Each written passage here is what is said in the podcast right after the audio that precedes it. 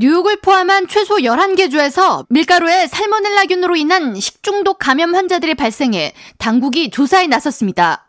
질병통제예방센터는 지난 3월 30일 기준 뉴욕과 버지니아, 캘리포니아, 미네소타와 아이오와주, 미수리, 일리노이, 테네시주 등에서 살모넬라 변종균 감염이 12명 보고됐고 이 중 최소 3명은 증상이 심해 입원했다고 밝혔습니다. CDC는 동일한 균에 감염됐다고 하더라도 당국에 접수되지 않은 건과 함께 일부 환자들은 치료 없이 회복되는 경우가 있어 식중독에 감염된 사람이 12명보다 훨씬 많을 가능성이 있다고 설명했습니다. 해당 주에서 식중독 증상을 보인 환자들의 공통점은 생반죽이나 덜 익은 밀가루를 먹었다는 것이며 이들이 특정 브랜드의 밀가루를 먹었는지에 대해서는 아직 확인되지 않았습니다.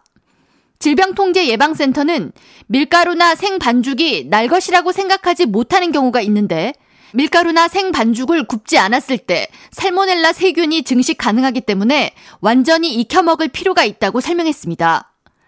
살모넬라균에 감염된 대부분의 사람들은 설사와 복통, 위경련과 함께 열이 나는 증상을 가지게 되며 박테리아가 증식하는 음식을 섭취한 경우 6시간에서 6일 사이에 증상이 시작됩니다. 살모넬라균에 감염돼 식중독을 일으킬 경우 보통 4일에서 7일 후에 회복되지만 면역체계가 약한 노인이나 어린이에게 치명적일 수가 있어 주의가 필요합니다.